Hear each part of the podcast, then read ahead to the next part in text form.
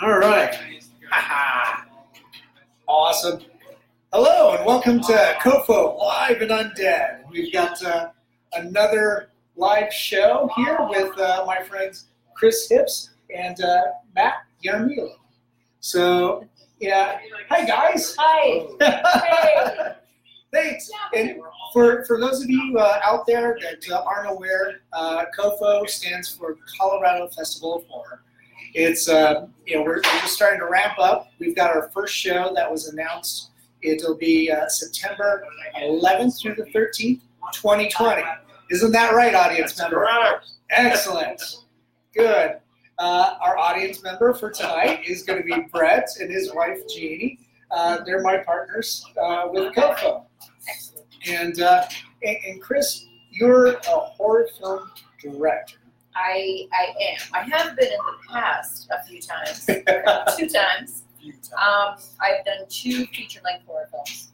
Uh, the first one I co-wrote, directed, co-produced, um, and that was uh, we shot it in the old Belvedere Theater in Central City. A lot of people don't know Oh, wow. about the Belvedere Theater. It was this deserted theater around the corner from the Central City Opera House. And um, we were scouting locations for this film about a haunted theater, uh, my friends and I, and we passed by this place. Um, there was an, a phone number somewhere. So we Uh-huh. just called the guy and we were like, Can we shoot a horror film in your deserted, broken down theater? And he said, Yeah. It's also the theater where they shot the movie. Um, oh, it was a Duchess and the Dirtwater Fox with Goldie Hawn. It was Oh, also nice. shot in this theater.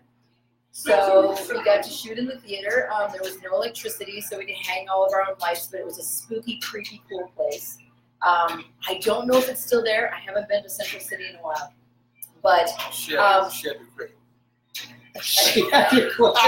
but uh, Gamblers Anonymous. no. yeah, yeah. Um, but and it was haunted. We had all kinds of crazy things happen while we were shooting. Um, the place has a reputation for being haunted. Um, we would see these. The creepiest thing was in the camera. You would look in the camera and you would see these little white things flitting around, okay. but they were like luminescent, and it looked like they had wings. It was not dust. It was not bugs. Was it Red when- Bulls? I don't know. what it was. it wasn't. It wasn't. It wasn't fairies either. Um, yeah. but if you looked at it with your naked eye, they weren't there. They were only in the camera. And this kept happening to us. And then also things would disappear. Our lights were constantly exploding. The camera lights were What? exploding. The lights we had hung up in there were exploding. Um, there had been several people come into this place and do Uh-huh. seances, and several ghost hunters had been there. And um, Gosh. but the creepiest thing was weeks later, my mom and I, my mom was in town. so my mom and I went to the Belvedere to get some costumes I had left there um, from the shoot. And there's this creepy room over in the corner. And mom and I were getting all in the costumes, and all of a sudden, the door to that room just creaked open with the most eerie, like, Oh, and then it shut. And I, I thought somebody was messing, messing with us. Yeah. So I ran over there, I opened the door. This is a room that had no other way for anybody to leave it. It's just a self contained room, nobody there. Wow. So mom and I got all freaked out. We went to the police station. And we told the police, I don't know. Um, and they came back and searched the place. There was nobody there, but yeah, it was creepy. That show, that movie was called The Monument. And um, Wow. that was, it, yeah, it was pretty, it's pretty creepy, creepy film, but we Yeah. really learned in that film the importance of having good sound because the film Oh. did not have very good sound. So it kept it out of festivals, Okay. which was unfortunate because everybody pretty much that we submitted it to said, this film is written creepy, but your sound is terrible. So, it, Is, Yeah. is there a place to, to go and, and see the film? you know, I think I have it on uh, VHS somewhere. Oh, neat. For this was 2002. You remember these things? Yeah. Oh, yeah. 2003 or 2004. where we shot it. I'm sure I have actually a DVD of it somewhere, but I, I do need to dig that film. 'cause Yeah. That that we had a blast remarkable. shooting it. Yeah. Yeah. So, You- you- no matter what the condition is, you know, it'd be Yeah. fun to. yeah. Uh, have you have you tried going back and doing you know, is it like dialogue or is it the ADR? Can you do ADR? You know, it was just sound levels. The place was not really conducive for shooting a film. Of course, the um, all the ghosts running with all the ghosts, Yeah. slamming doors. But it was big. It was cavernous. Um, part of it was kind of open to the open air. Yeah. This place had been a jail. It had been a brothel once. Oh, nice. Um, so there was a lot of history to it. yeah. It, it was pretty dilapidated and just a lot of street sound that we didn't. Okay. I suppose I could probably take it and have somebody redo it now. Probably but doctorate. Yeah. yeah. It'd be Maybe interesting. Yeah, it'd be interesting to see, you know, what can be done with something like Yeah. that. You know, Yeah. especially especially after you know so many people put, Yeah. put so much time and effort. And we, yeah, we had great costumes. We had great. It was about a theater troupe that's performing in this theater, and an avalanche busts through the back wall, and all the actors on stage and the audience are killed. And then these actors come back years and years later to do the same play there. And um, oh, we had borrowed costumes from Colorado Shakespeare Fest. We had um, great actors, tons of extras. We put everybody up up there. It was it was a blast. It was Wow. a blast. So Uh, uh, so maybe uh, I will try to resurrect it. yeah, yeah. Matt, do you, have you ever uh, gotten to, to work with uh, Kris on, on some of these productions? Yes, Yeah. but not that one. That was, that was before we met. Oh yeah. You, But I have a little spot in here, which I enjoy. yeah. You're, uh, you're not getting out alive. Yes. Yeah. I did though. You did? Well, clearly you're here, but you Only a know, few people actually did. I did not. no, clearly, yeah. I No, agree it says with you're not. It doesn't say I'm not. It says you're not. that. You're not getting out alive. Who Yeah. that is, you'll have to find out. Yeah, that was my second feature, and this one actually did several festivals. Yeah. And um, actually, I had a couple, two distribution deals that ended up falling through, which is something that happens in the film industry quite often. One was a horror channel that um, I signed contracts, all kinds of things. We were really excited about it, and then it just never really got off the ground. Okay. And the second one was also a pay-per-view uh, horror channel that they also ended up having financial problems. So we never, both distribution deals fell through. But I still, I sell them online on eBay, and um, like I said, we did several festivals, so uh, several horror festivals and regular festivals, and got a little award. So I was pretty happy with that. Yeah, it's, it's a fantastic film. I, I was Oh, able to see you. it online, and uh, you sent me a link. Uh, I think that was uh, what was it, a year year and a half ago. Probably Last time we, we hung out, you were giving me katanas, which is really dangerous. Never give me katanas. Matt should know better. What do I, what do I know? But uh, yeah, th- this one was a little bit higher budget, Mhm. um, and I I was really happy with the way it turned out. It, it was a lot of fun. We had a really good. This one was actually shot at another historical haunted theater in Denver called the Bug Theater Yep. Over on 37th and Navajo, and um, Alex Weimer, the Yep. artistic director, was very generous in letting us shoot there for a long weekend. There's also scenes that were shot the exterior of the theater, another haunted theater movie. Um, but this one was more of kind of like a not really a slasher film, but sort of a mystery murder, whatever. Yeah. But um, uh, so we used the Evergreen Theater up at Evergreen Mhm. as the exterior. So I've shot horror films now in three theaters in Denver area. Each one's scarier than the last. Yeah. Oh, I know the plumbing at the club. Yeah. Yeah. Well, the Bug has these amazing subterranean basements. And so Seriously. we, yes, we shot a lot of it. All those scenes down in the cellars were in the cellar of the club. Oh, They I. have a front cellar and a back cellar, and they're both. One of the cellars was filled with creepy old clown costumes, Uh-huh. which we didn't even have to do set dressing Oh my because gosh. it was so. They had all kinds of crazy things. There was a, a hangman's noose down there, like a gallows. Um, Oh. A bunch of creepy old like kids theater costumes that were just bouldering away. so it was really cool. And this was just uh, a cellar, or was it like a connecting huge tunnels? cellar Okay. underneath the bug where you have to go down a trap door to get in. Wow, I, I had no idea that was was was there. Yeah. Uh, you know, a little bit of history with uh, Matt and I.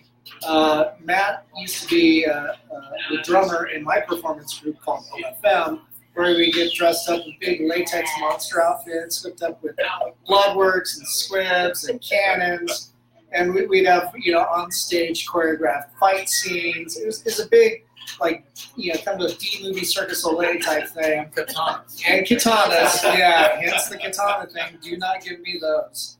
Uh, and you know, we we'd have this fight choreographed play with a live band. He was in the band. He was uh, the drummer, and then we'd also have taiko drummers accompany you, and and uh, I think Scott was uh, on guitar and, and stuff, and and uh, and that was fun. I think you were with us when we performed at the Bug. I think at least once or Yep, twice. I saw a couple. Did you see Yep. that? Were you there? Okay.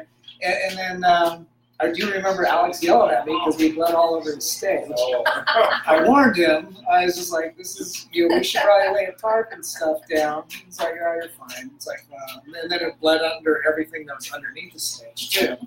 So that was pleasant. We never got invited back after that. But, that's that's probably for the best. Showbiz. Yeah, I like Alex. He's he's a lot of fun. He's He's he- great. he's he's a huge supporter of what what everybody does. Yes, Um, yes. You know, kind of like this place. You know, we're at uh, Mutiny Cafe. For those of you who aren't aware, you know, owned by uh, Jim Norris and uh, Matt Megacy, and, and they're they're always you know big on supporting the local art. And I think them and Alex get together. And, you know, what should we do this month? Yeah. You know. Yeah. So, uh, so it's it's always it's always fun to have these type of institutions that we can come to and, and do fun things. And speaking of which, Alex was murdered. Oh, fantastic! He played a he played a victim. Sorry, you just got Quick- Quick on-screen death or It's slow and his- You know agonizing. what? His, his never actually is on screen. It's off screen. His corpse is just discovered later. Oh, nice. Yes. um, and I, I do I do not survive the film either. I'm the first victim in my own film because I always like even as a kid, my brother and I loved horror films. up. Loved them, loved them, loved them. We watched everything. And my fantasy was always to be in a horror film, to be that girl running through the woods who keeps falling down and eventually ends it. So I actually cast myself as the first victim Yeah. in the movie. So I got to like live out my fantasy. Not in woods, but I got to run around the theater. And get murdered. How did you direct it? Well, my assistant director directed my murder, and then after I was murdered, then I. Did the rest of it. Yeah. Yes. I, I, I find that's beneficial. If you're going to cast yourself in the in the film, make sure you kill yourself first, so you can you know exactly. direct everything It's else. And make your death the best. Oh, there you go. Yeah. At least we blew the budget on, on that. So Yeah. I yeah, won't give away any secrets, but yeah. yeah. Prosthetic head. Universal symbol for that. yeah. Yeah, we learned that from Guardians of the Yeah. Galaxy. Yeah. So that was fun. Nice. And, and uh, you also have um, a history of directing stage productions, right? Yes, um, for nine years, I directed a live production of Night of the Living Dead, George Romero's uh, 1968 version of Night of the Living Dead at the Bug Theater. That ran every Halloween season for four weekends, and um, but we always we spiced up the script a little bit. Uh, Uh, George Romero's Night of the Living Dead went into public domain in I think it was 1990 something.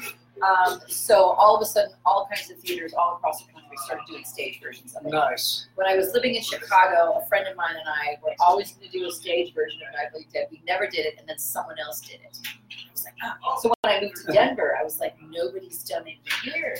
Excellent. So um, Alex and I co-produced it for nine years, and it uh, was a very successful show. It was a lot of fun, and yeah. Nice. That, but like I said, we let- we added a lot of into it. We added extra scenes. We added like oh babysitters getting attacked by zombie scenes. All we had a different theme every year. One that was Halloween. Once it was sci-fi. Once it was B movies. Mhm. And then we would take that theme and add it to the original Romero script. And um, yeah. and we used all local actors. It was it was a blast and very bloody. Oh, And I was also in it. oh, just were, were you the first death? I played Helen, Mm. Harry's wife, a few Yeah. times, but sometimes I, in the beginning of There's a scene in the Living Dead where you find an old lady at the top of the stairs and she's been half eaten by zombies. This dead old woman. So every year we would start out the show with how the old lady got killed, Yeah. and like, you know, she'd have friends over for mahjong, and then zombies would attack. Or they'd be having like an old lady male stripper party, and then zombies would attack. and we always had all these old ladies at the beginning get murdered by zombies, and it became more and more old ladies every year Yeah. until it became, you know, like then they're having a séance in one, and in one they're trying to contact aliens, but it always ends up with zombies attacking all the old ladies, and then the one old lady gets chased up the stairs and, and murdered, and that was usually so. It was a lot of fun. Matt, were you ever a part of these productions? I was. I was a guest zombie. the guest zombie. I was a You were character. or Keith two. Richards. Several. I had various roles, which I enjoyed. yeah, it was it was crazy, and we, we had a lot of the really a lot of really good prominent um, Denver theater actors. Oh, We cool. did over the course of the nine years. Yeah. Yeah, so there was that. That was fun. What are the challenges of, of uh, you know, directing stage production versus film? You know, I directed stage for years before I did film. Um, I prefer film because there's not the long rehearsal process. Mm-hmm. You usually do a couple of quick rehearsals and then you just shoot. And of course, you can break the film up into small pieces. Yeah. So if there's an actor who doesn't know all their lines, you can deal with that. Easier Yeah. film. Plus, you're freer to go to different locations. The cool thing about Night of Living Dead was it was a stage film hybrid. Mhm. So everything that happened outside of the house, we pre-filmed, and we had a screen above the stage that we showed those scenes. So, Mhm. like, if some actors ran out of the house, Yeah. they would run into the screen, like when the truck blows up. Yep. And um, so we had things going on inside and outside, which was really fun. But I always enjoyed the filmed parts because y- there's just so much more you can. Yeah. You know, and and it's just like a, you can shoot everything in a weekend Nice. instead of a long rehearsal Yeah. process and then yeah. Yeah. So That's cool. and cool. your special effects. Yep. That's- That's, gotta love that. You know, blood works. Yeah, Yeah. Now they can fake blood, which is crazy. yeah. And Yeah. You don't even have to have real splatters. So Yeah. Yeah. We, we ended up running into that on uh, Camp Crash. So. Ah. So my uh, my editor got got creative, and I was like, "Oh, this is gonna suck." And then he showed it to me. I was like, "Wow, this is amazing!" And everybody was kind of well. Yeah, people were cleanish, you know. But uh, but, uh, Matt, you're also you also have a persona that is a magician as well. Yes. Yeah, can you tell us a little bit about Well, that? actually, I have to go. Oh. Am I putting you on the spot? no, no. I happen to have a deck of cards with me. Oh. Uh, so I've been, I, uh, see if I can break into it real quick. yeah, Uh, he's not there tonight. good old Max Mago. That's the guy. Yeah. Yeah, yeah, you can find him around. Um, We've got him on isolation, man. Yeah, made it to the film as well. And, no, uh, I saw that. yeah, yeah, you saw that. So Yeah. yeah, um, I've been performing magic uh, in character for probably 15 years now, maybe. Okay, nice. On the extended end, 12 to 15 years, I suppose. Um, It's Yeah. all like one long day. he actually plays a magician in this. Is it He's got a cameo of a magician, and you're not getting a lot of him okay? in the yeah, dressing room scene. But as Max Mago? Uh, No, he, he just More kind of, anonymous. kind of random magician. yeah, I'm, Okay. Yeah. I'm uh, backstage as the mystery unfolds. hmm but he was also plays a magician. Uh, I did a film called Memphis Psychosis, which Oh, was a short film I did yeah. about um, a singer named Mick Farren, who was very prominent in the 1960s in England. Oh, And okay. um, he he was a beat poet, musician. He knew everybody, and you know, hung out with like Abbie Hoffman and, and people like that, and the Hell's Angels, and did crazy kind of poetry, beat poetry music. And um, I saw, I heard, I bought a random. You know how you just buy a random CD sometimes. Like Yeah. if you ever go to a CD store and just find a really cool cover, you Yeah. just get to buy it. That's usually how I bought them. Yeah, yeah. Same thing with movies. Yes, yes. And uh, this was called Memphis Psychosis, and it was the best song. It's this beat poetry song, and I loved it. So I thought, well, I'm just going to try to contact him. So I found him. He was living in the states. He was he was older Uh-huh. and um, talked like this, and and just this character. And I would have these phone conversations with him, and he would talk about all these people back in the '60s and you know, all the psychedelics he did, and all this crazy stuff. Because the Memphis Psychosis is a guy his way to Memphis to Graceland, and he stops at a diner and buys some drugs in the bathroom, and then has a crazy acid trip for the rest of the way. Nice. And um, yeah, there's bats in it all kinds of. But so I asked him if I could make it into a film, and he said yes. And he didn't charge me anything. And I was like, I'm a nobody filmmaker, but I love this song, and I just want to do a crazy road trip, weird movie with it. And yeah. so he let me. So it was a, it's a very weird film. Um, so it's not an acid trip. So, but a I entered that one into festivals and festivals and didn't get anything, and then I finally got it into the Toronto festival, and I was so Oh. happy because it's the only festival it got in, but it was also the only international festival I've gotten into. So I was really happy Yeah. about that, and, and Mick has passed away since, unfortunately. He died on stage. I believe it was singing a number called Gunpowder and Cocaine Oh my gosh. somewhere in London. Yeah. Um, yeah, he, he, he died the way he lived. But yeah, he would tell me these crazy stories, and he would say, I'm, I'm not so pretty anymore, Kris, but I've still got it. Because- but oh yeah, the stories were amazing. So that was actually Yeah. the coolest thing about that was I hadn't known much about him, but uh, he performed with with all kinds of people, the Pretenders, and I mean he Oh, knew everybody. wow. He was like, what? There was some big British music festival that he performed at. Anyway, look him up, Mick Mhm. Farren, F A R R E N. Didn't he get somebody to, or he tried to get somebody to smoke? Oh, he tried to get Frost Merv? David Frost to smoke pot on the David Frost show, and it was a big Oh, on scandal. television. Yeah. Yeah, yeah. Nice. crazy. Crazy. Sounds like there's a there's kind of a, a, a wellspring of, of stories with this guy. Oh, yes, and I was so I was gonna go out to LA and see him, and then his health started failing, Mm. so he had to go back to London so he could have health care because you know you don't Yeah. get it here. Nope. Um, so yeah, that was it. He called me. He's like, I've got to go back to London. There's coming health care here. Yeah. So he left, and then I always thought maybe I would fly out to London and see him, and then he passed. Yeah. After that, but I'm so glad I got to make that film out of his piece because it's it's a wild. Yeah. Is, is that available anywhere? as well? That's on YouTube, and if you just look up Memphis Psychosis Mick Farren, it should Okay. come up. cool. You get, Yeah. um, if I may, you can also, last time I checked, you can see Mick Farren perform it Oh uh, yeah. on guitar, Yeah. but you can also see Kris film, Nice. Yeah. There's a lot of stuff on Mick Farren. Okay. Memphis Psychosis. Yes. Nice. Gonna have to check that out. Yeah.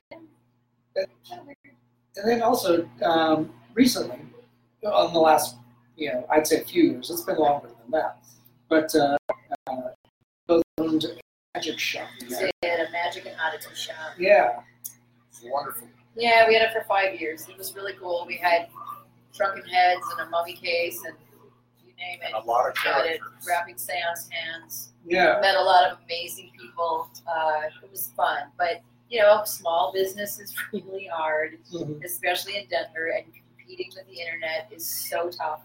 And even though a lot of people loved our shop, we kind of, I feel like we kind of started out the oddity thing Okay. because we had all kinds of weird oddities in there, and, and then all of a sudden, like oddities kind of exploded with the the Oddities Expo now that takes place here once a year, and now it's all over the country, and you're seeing more and more oddity shop type places like Learned Lemur and Ritual Craft and all these places opening up. So Mhm. even that got you know started getting competition. So, Okay. but it was a good five years. Yeah, it's great. Yeah, Yeah, But you rents still, go up. yeah, you still operate it online? Does it just do. exist as Yeah. online? Okay. Like everything else. Yeah. Yeah. yeah. Oh, I, I know that. Yeah. Someday we do want to get a, a vehicle into a mobile shop. Oh. Travel around and have a little oddity show and magic show. Mainly, I want a horn That'd that be goes. pretty cool. Uh, Yeah. Ooga. Yeah. That's, that's all I need. Nice. Yes. We want to put a, a jackalope on top of it or something. As as one should. You got the jack of spades. Yeah. wards off evil spirits. Yeah. Or attracts them. You know, depending on the mood. Yeah. Gargoyle. Yeah, yeah. well, and the exactly. cool thing is we, I mean, we sold out a lot of the stuff in the shop, but we do have a mummy case in our living room and shrunken heads in our office, and we have a seance hand. Yeah. Uh, We got a lot of weird stuff in our house. It's so. Conversation Stuff starters. you just can't get Yeah, rid of. yeah. None of it's for sale. That was the hard part. Use the sarcophagus as a, ta- a coffee table. Yeah, He's in the corner type. yeah. oh, that, that sounds like so much fun. But you, you mentioned the, these expos. Do you guys uh, go there and do set up tables and Yeah, stuff too? the, they had the one here is in October. It's Hmm. the Oddities and uh, Curiosities Expo. I think it was at the Merchandising Mart. Oh, And um, it's every October, and we had a booth. We did very well. oh, great. Oh yeah, it was insane the amount of people that turned out. Oddities just kind of exploded. Yeah. It's like it was sort of an underground thing for a while, and now it's kind of more exploded into the mainstream. I feel like. Nice. Um, I, I think I, I think there's like a morbid curiosities Yep. show coming up. Yep. I, I think do we have we have a table? Brett uh, pro- procured that Oh, for hey, us. where's that? one? Um, where is that I need to do that. I don't know. That's in two weeks. Oh, right. You might be able to Oh, still get a table. Yeah. I think it's one day. It's like that Saturday. Yeah, Brett's gonna look it up. My research team's gonna look it up. Just put, uh, put put the answer on the flyer, you know, some cards, you know, and uh, you know, let me know. Uh, I'll get my reading glasses on. But so now let me ask you a question. Yeah. Have you been a horror fan ever since you were a kid? Uh, I was. I, um, you know, my dad specifically, you know, kind of introduced me to this. Uh, I think more along the side of the B films. So I, I remember watching Saturday morning or Saturday afternoons on USA, uh, and then later up all night. Um, you know, as I got older, uh, you know, they'd have uh, like Roger Shears and, and uh, Captain USA, you know, smoking a big cigar, and, and uh, you know, I, would- there'd be uh, like the Toxic Avenger, you know, from Lauren Mhm. Kaufman and Troma Films, and, and so that sort of thing. And then, you know, um, I, re- yeah, I remember, I mean, little kid, like six or so, getting together with friends in the, in the neighborhood, you know, and you know, the parents were upstairs watching these R-rated movies, and they'd be like, Cocktails. yeah, drinking cocktails, and, and we would sneak sneak peeks at. He's like, "Whoa, what is this? You know, what's this guy with the hockey mask? And you know, what's this guy with the you know with the you know the fingers with claws and stuff?" It's like, Elm Street, Friday the Thirteenth. We'd have to go back and like, what the hell are our parents into? you know, and it was it was great. And, and then you know, hanging out with my dad, he'd show me all this B movie stuff, and then and then the kung fu films would come in, and, and then you know, yeah, yeah, those were the years that I really you know treasured, and it kind of does shape you know how I. Um, you know, interact with the rest of my life and, and uh, all these different genres. You know. Yeah. Background in, in comic books. I'm a comic book illustrator too, and, and um, so all these things just kind of inform all that. So yeah, horror film, big thing. Um, how about you? It's kind of like Oh, you, yeah. you grew up doing everything. We had this great show, which a lot of small towns and maybe probably cities too had that Saturday creature feature yeah. um, with some weirdo host. Ours was called Horror Incorporated. Wow. And it was on Saturday afternoons, and there would be this coffin, and then this hand would come out and fog, you know, really cheesy. Yep. Welcome to Horror Incorporated. And this guy would start Nuts. coming out of the coffin. And it was always movies like Plan 9 from Outer Space, um, the Giant Tarantula movie, which I don't know if Mm-hmm. Yeah. it's called, but I love that one. Um, the one about the giant ants, them. Yep. Um, but it was, yeah, it was mostly like those B movie sci-fi Yeah. horror movies, and we loved. My brother and I just ate up. My sister wouldn't watch it, Oh, but my brother and I just ate them all. And the old Boris Karloff ones. yeah. So that's where I got my appreciation. Nice. From Horror Incorporated. we didn't have Elvira. yeah. That- neither did I. She was in a different town. Yeah. So. Well, I think she has a property in uh, Colorado Springs. So Really? yeah, she's she's from Colorado. I Yeah. didn't know that. So is Pam Wow. Grier. She's she's Yeah. around here. Yeah. Don Cheadle, I think, is up the street. Wow. Yeah. So yeah, there's, it's, it's interesting to see when you start doing some digging. It's like, hey, who do we who can we get guests? Uh, you know, Uh-huh. who's actually local? Yeah. Yeah. Yeah. Matt, how about you growing up? Uh, I read more books that were horrific than uh, watching movies. Later, I got into movies. Yeah. Um, What about books? What about the horror books? um, maybe more supernatural than um, slasher. Sure. You know, like The Omen, Yes. uh, Carrie. Yep. Uh, I may have got a bit through The Exorcist, but I, I wouldn't call myself a horror uh, connoisseur. Yeah. Um, I, I found the trilogy of terror interesting. Uh, I found Alice, Sweet Alice is Yeah. one of the most disturbing things I've seen. Kris loves Suspiria, the old Yeah, That's my the favorite yeah. all-time favorite horror film, the original Dario Argento. Yeah. I haven't seen the remake because I don't think I can. Yeah, you and I talked about that the, the last time, and yeah, I've seen both. I like both for two different reasons. Oh, really? Obviously, Okay. Suspiria is is as for, for Dario Argento is very masterful. Yeah, And, yeah. yeah. The, His play with with colors and sounds is just The music in that film is just eerie. Yeah, the the the remake. I mean, it's I, I find it, it takes you know a different uh, turn. It's a completely yeah, it's not a completely different perspective, but but it's it's it's got a little bit more subtext I feel to it, and Okay. it, there's a little bit more grit. But it's um, the um, choreography is something that's pretty striking.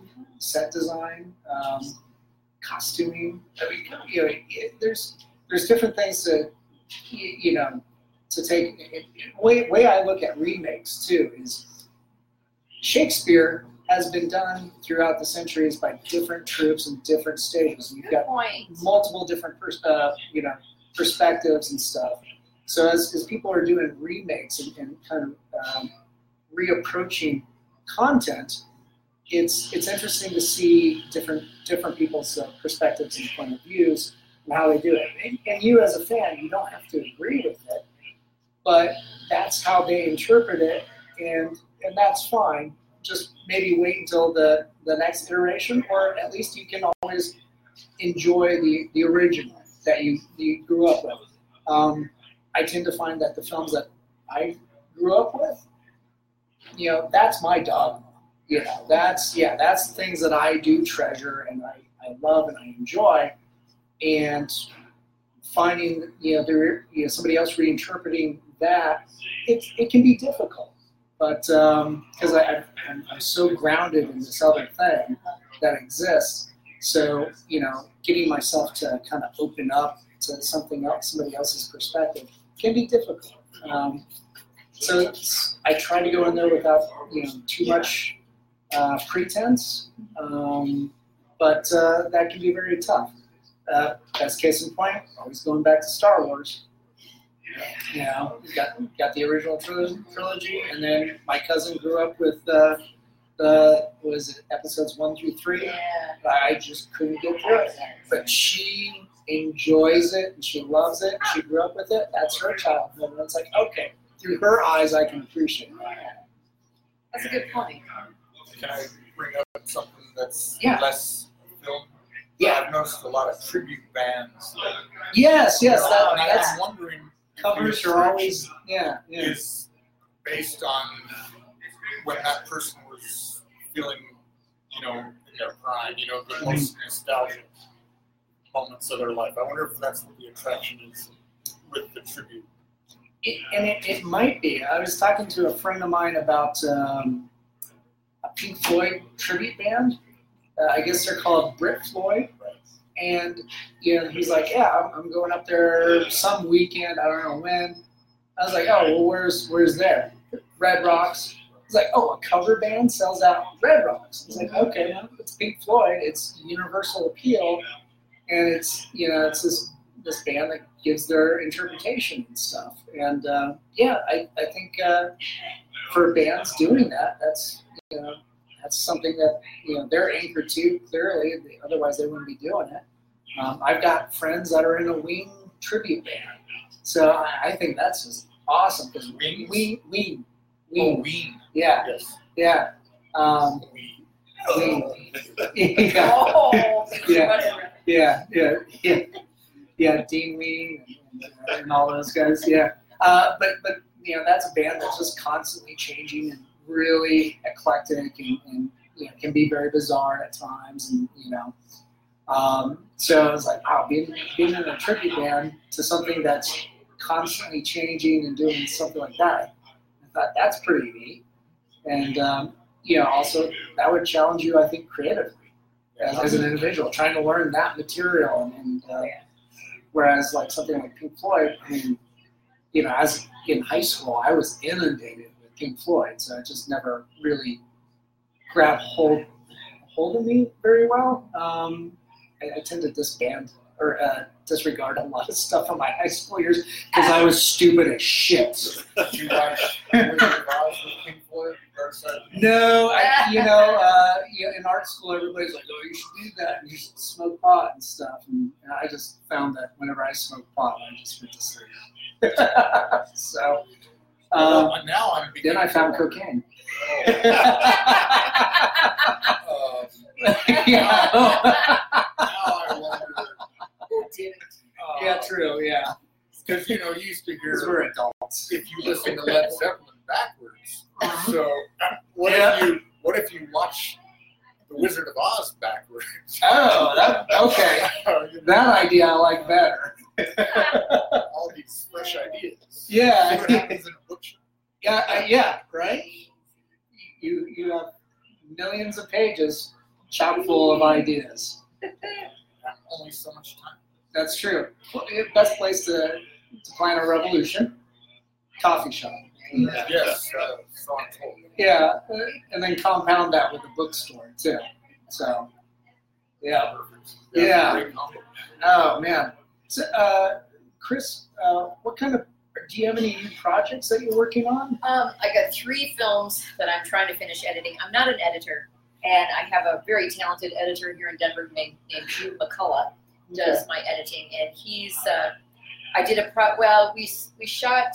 We were going to do um, a short film about the magic shop. It was actually going to be webisodes, and we shot four of them before we ended up shutting down. So I was like, oh, okay, this, these were going to be promotional webisodes. What are we going to do with them? So my editor is taking the, the episodes and put, putting them into a short film. So it'll be like, here's a couple days in the life of a magic shop. Like we have an episode on 420 where these um, very high people come in and get freaked out by the weird stuff in there, uh, which is pretty fun. Some really fun actors in that. Um, the disgruntled kids show magician episode. So so that's being edited right now by my editor. Last fall, I did a project called Tell Me a Scary Story. So I just asked 13 people to tell me the scariest thing that ever happened to them, supernatural or not. And um, so we shot it at the shop, and you know we had people sitting with like we, we dressed the stage with like skulls and, and crazy stuff, and just had people tell these stories, and some of them are terrifying, and some of them are ridiculous. Um, but that's in the editing stage now too. I'm editing Cool. that myself, which is why it's May and we shot it in October and it's still not done. But um, yeah, there were a couple stories that this one lady in particular about she was it's those stories, Mhm. and her story just made every hair on the back of my neck stand up. I'm not going to reveal it because once I heard it, Yeah. release it, people have to see it. But and then one guy, this a friend of mine um, was working on a horror film set on a farm that was supposedly haunted.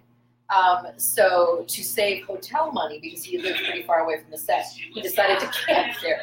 I mean, it's, it's this perfect horror film like plot. So he's, he's camping there by himself, and um, he just had this terrifying experience in the middle of the night, very Blair Witch Project. Yeah. And I mean, we're to the point where he was like clutching a Bible and praying in his tent when all this crazy stuff was going on. But yeah, his story is hilarious. And then after each story, you know, we make some. My friend Marie and I um, are the hosts. We make some comment about it. So like for that one, we were Yeah. like, "If this tent's rocking, don't come knocking," you know, stuff like that. You know, to kind of lighten the mood after the Yeah. story. There's one woman who was followed by some sort of an alien thing up in the mountains in Colorado. These stories are awesome and, and creepy, and some of them, like I said, are ridiculous. But so that I need to get that one done and get it out there. Yeah, definitely. I Yeah. I really want to see these. yeah, that, that one I think is going to be fun. And then the third one was um, on a completely different note. It's called Samaritan. And I asked um, 10 people to tell me the nicest thing that a stranger ever did for them. Oh, And these stories will make you weep. I mean, some of them are just like, "Mm." but um, so that one I is in the editing stage. So that's my three projects. Nice. Yeah, You only need three. I just gotta get them done. But it's hard, you know. Yeah. Filmmaking is hard. After that initial shooting, after that initial, you know, get the script written, you get your actors, you shoot the thing, and then when the editing process hits, that's when sometimes everybody disappears. Yeah, And um, but it's just editing takes so long. it does. It does, and, and going through the footage and finding the best shot of each, you know, Yeah. thing, and which is why with the tell me a scary story, I didn't let people rehearse. Um, Oh, okay. Most of the stories they just told it once. I just wanted to tell them to tell me the scary thing that happened to them, as if we were just sitting around in a coffee shop or at a slumber party. Yeah, And um, so I, I liked that aspect of nothing sounding very rehearsed. nice. Yeah.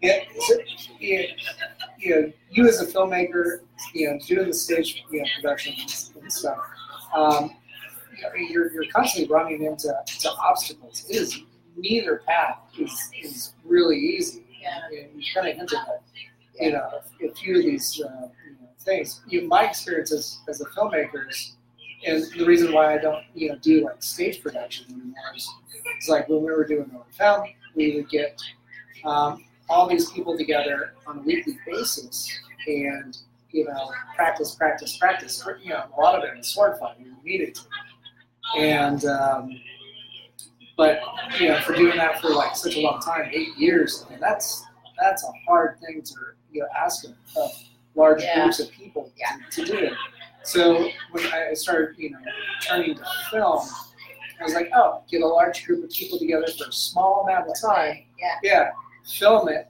There's your record. You know, there's your live stage, you know, production right there. You know, you can just, what you know, back then it was like plop it on to DVD, plop, it on a Blu-ray. Now it's it's on it's online. It's it's, it's available right there. Yeah. Um, you know, you find you you have to um, uh, really uh, kind of um, uh, network and find uh, all these different uh, people with with uh, you know different talents to you know for very specific things, um, or it, or are you able to just like do the bulk of it? You know, produce, direct, write, script, edit. It, sounds, it sounds like you know you've got your own editor. That Yeah. I just I, I don't have it in me anymore to learn how to edit. okay. It's just it's such an art, and this guy is Yeah. amazing. He's so fast. But yeah, I usually do end up producing, directing, um, and of course, when you have no money for a Mhm. project, that's why I do these interviews. Like we spent, um, tell me a scary story cost nothing Yeah. because we had the magic shot still, so we could sit somebody next to the mummy case with a crow here and a creepy tree and a skull, and you know, because we had all Mhm. these crazy props in there and, and, and oddity things, and so it really cost us nothing to do Okay. that Yeah. film, which is great. And you know, we didn't we didn't pay people, but you know, they came in and told the story. And We're happy to, and a lot of people just wanted to be in a film. So I like that format, and I think I'm probably going to stick with that format for a while. Um, now I've done the tell me the nicest thing, tell me a scary story. I'll come up with something else. But because yeah, if you don't have money, it's Yeah. you know to do a narrative film. I this we had some money. I mean, Mhm. parents gave money, we raised money, you know. All, but yeah, it's it's still terribly low budget. But you know, we gotta we got a set for free. I the, a lot of the actors I gave them option to either get paid a certain amount of money or hey, if we ever get big, you'll take a percentage. Most of them probably out of the goodness of their hearts said, "Oh, I'll take a percentage." You know, some people took the cash up front, but yeah, and we did pay for people for the magic um, film too, the short film. But I, I try to pay actors. I think it's so important to pay people. I always pay my editor. Um, I do my own camera work now because I got finally a decent camera. But whenever I had somebody else shoot a project, I always paid the camera person. but yeah, it takes money, and I mean, I know Yeah. they're saying like, oh, but people are shooting films on iPhones and stuff like that. Yeah, but you still have to have a pretty big budget. You got to pay actors, you got to pay for Yeah. locations, you know. So it's yeah, it's it's tough. It's a Yeah. big. You got to have a crew. Got to have a big crew and a lot of people to do a feature film. But something like you know talking to a bunch of people about scary stories. Yeah. You just need you and them. And for like Samaritan, I think I put an ad. I, I think I put something on Facebook and said, hey, if anybody wants to tell me your story, and then we would ask people that came into the magic shop. You know, customers. I would just say, hey, by the way, I'm doing this little film. Yeah. And we got some of our best stories that way. Yeah. And um, the scary story one, it's mostly people that we knew, um, and I think a couple of uh, people from the shop, customers. But yeah, I mean, you. Nice. It's it's the cool thing is you're always going to be able to find people who want to tell a story. Yeah. So it's a it's and I think it's a cool format. Yeah. So I think the talent pool shifts too. Because when Mhm. somebody's starting out, Yeah. they'll they'll do whatever yeah, comes their way, you know, Film work, credits. work wise. Yeah. Um, it's like, let's say you're, uh, you know, wanting to get out into the music, uh, music scene. You'll do an open mic. Yep. You know, uh, and then eventually you're doing gigs and, um, you know, it's just I think the natural progression. I mean that it thins out. Yeah. You know, people get busy after a while. Yeah, yeah, most definitely. Yeah, I, I- I find that uh, yeah, people I've you know worked with years ago, they're they're off doing you know other you know uh, greater, grander things, or you know life has gotten in the way or something like that, and they're no longer you know available, you know, because they're off doing you know, different things. Or they're only available on Blu-ray. Oh, fantastic! Yeah. yeah. Well, there is that one guy. No, I don't know any of those guys. Oh, he's with the Blue Man Group. Oh, he's with Blue Man Group. No, no, that's Enigma. Yeah, he's not with. Oh, he's not yeah. with Blue Man Group. No, I actually do know. Yeah, Enigma Blue was guy. in our. He was at our. Was it the opening? He was- He came to the shop a few times. Yeah, He yeah. did promos for us, and then we went out and got the X Files episode that he's in. Yeah, which is one of my That's favorites. Oh yeah, humbug. But yes, Yeah, so good. But yeah, we love Enigma. He's awesome. yeah, yeah, y- yeah, yeah. You guys have uh, worked with some, yeah, all, all different uh, pools of talent. So sideshow, uh, magic, Yes, lots of sideshow film. film, you know, traditional theater, you know, underground theater. I mean, you name it. Uh, bands, weirdos like me. Well, there's no one like you. That's true. You know, and the thing is too, if you if you give people a fun experience, you know, that's all they really want. Like we we had a blast shooting this film, and we had a blast shooting the monument. We had a blast doing the magic thing. You know, you just Psychosis. yeah, Memphis Psychosis was so much fun. We were out on the plains shooting this craziness out there, and, and you know these women in these sexy outfits out on these dirt roads, you know, dragging a guy by a dog collar, things like that. Things like that are in it. Um, That But- sounds hot and very family It was- oriented. it's been it's a lot of family. That's how but, um, families get started. But Let's we just, fair. you know, just we were just being weird. Go out, Yeah. going out on the plains with a bunch of costumes and just being I extremely weird. things Yeah. come together too at a certain. yeah, You know, somehow it just all. You know, now it's time. yeah. You know, You get some kind of like synergy, or, or like almost tapping into like some kind of zeitgeist. Yeah, Because with if it's shop. not fun, why bother? You know? I I Because totally I mean, it's agree. like yeah, you know, I I do films for fun, yeah, and if I get in some festivals, yay, great. If I get a distribution deal, great. But you know, I'm not doing it for a living, so I don't have that pressure. yeah, You know, I'm just kind of I just want people to see my films. That's all I care about. That's why it's like you know, and that's the thing. You can do a film and put it on YouTube and get you know, but hits Mhm. and great. you know, Yeah. And you might not make any money, but it's about do you want you to get your art out there? Yeah. Or go the commercial route. A lot of people do, and that's fine. Mhm. But I did, yeah, I did that for a lot of years, and it's when I was in Chicago, I worked in Chicago for several years as an Mhm. actress, and I did five years with the Second City um, Oh, International Touring Company back in the day, and it was a lot of pressure. Just even that place yeah, was there was a lot of pressure and there was a lot of like restrictions. And so after that, I decided I'll just do my own thing from now on. Yeah. So that's what I do. So at, at this point, we're, we're just about ready to wrap up. But uh, um, for filmmakers out there, uh, do you have any uh, any suggestions or anything that? Uh, Um, well, for, like for female filmmakers, um, I belong to a great group of female filmmakers called Film Fatales. oh, Um, well, we call ourselves Film, Film Fatalistas here in Denver, and it's a national organization of women filmmakers.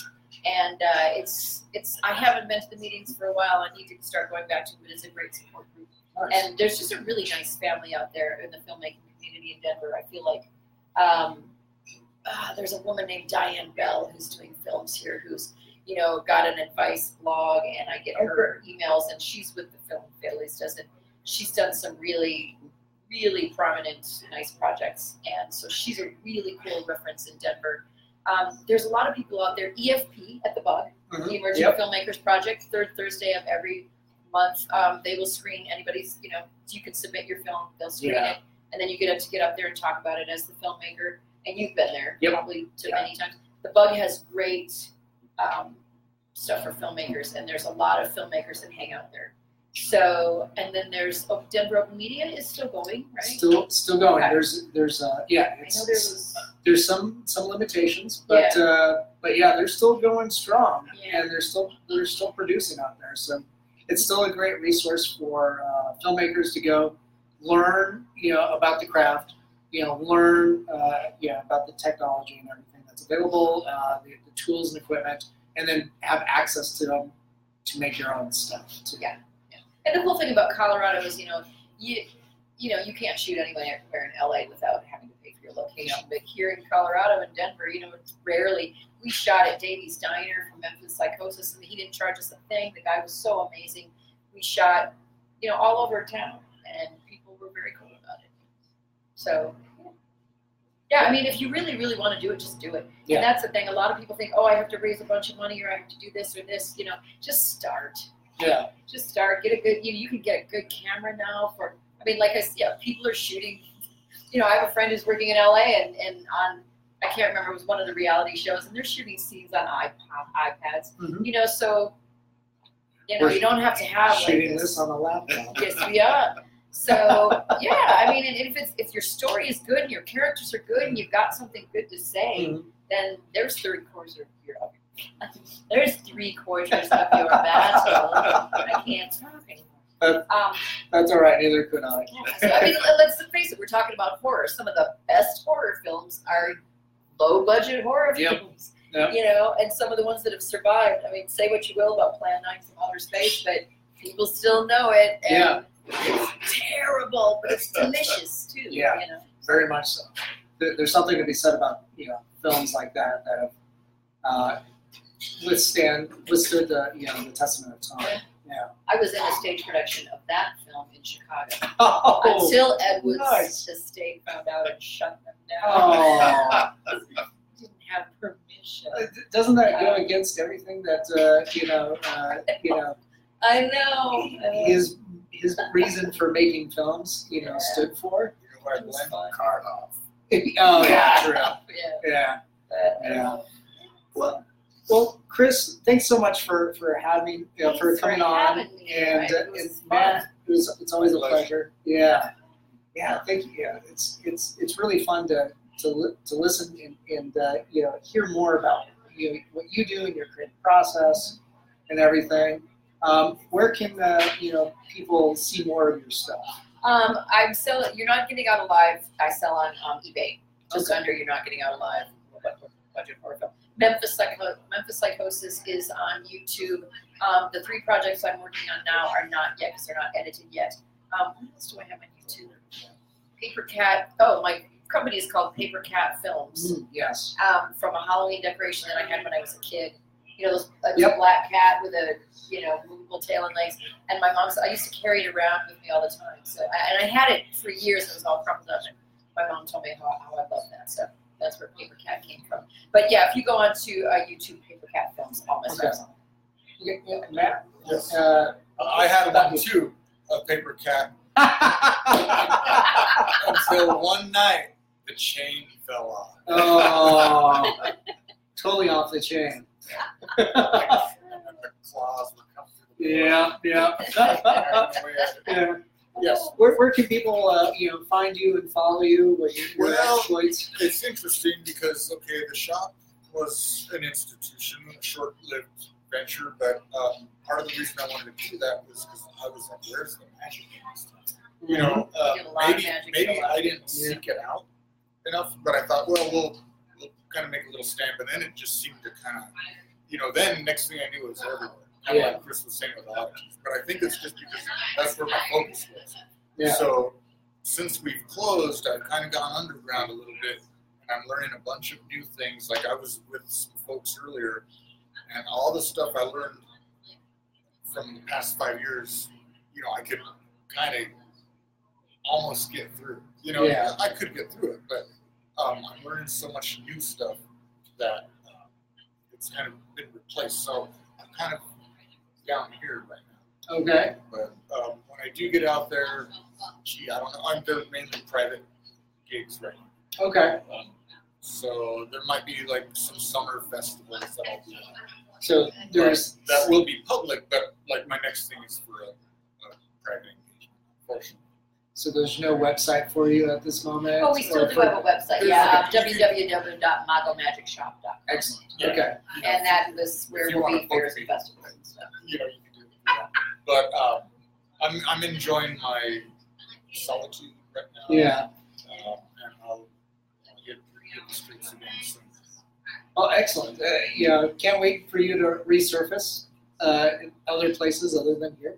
This could be the kickoff. Of course, yeah, yeah. Mutiny itself could be the yeah the kickoff because I mean you you've done magic shows and, and uh, you know music performances here before. I've, I've it.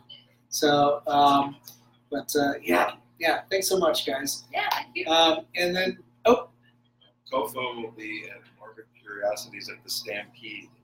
so uh, COFOH will be at uh, Morbid Curiosities at the Stampede, and that is June 15th. 15th, Saturday, June 15th. So we'll have a table out there. Um, you know, we'll send you some information so you guys can look into it. You know, hopefully there's a table or something. Oh, I'm, I'm gonna be out of town, but. Oh, okay. realize that, but- Well, is, is Matt going to be here? I will. Uh, Are you going to be out of town? Uh, Kris? The date again? Uh, June 15th.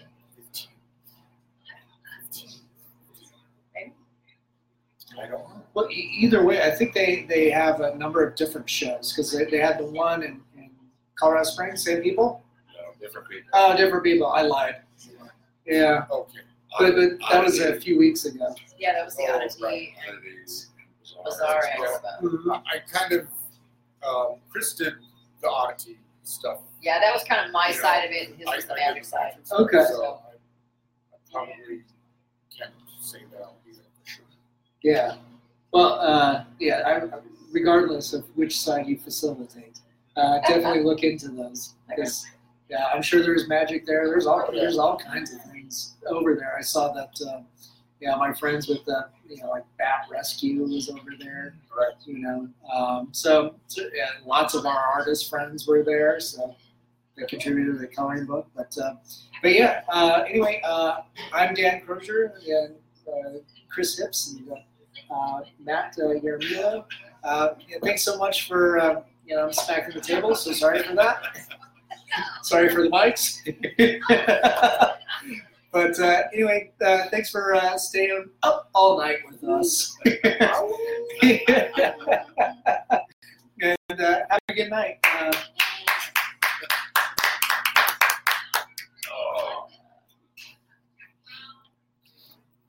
all right. Make sure to check out our Facebook and website for the updates on Colorado Festival of Horror, September 15th through the 17th.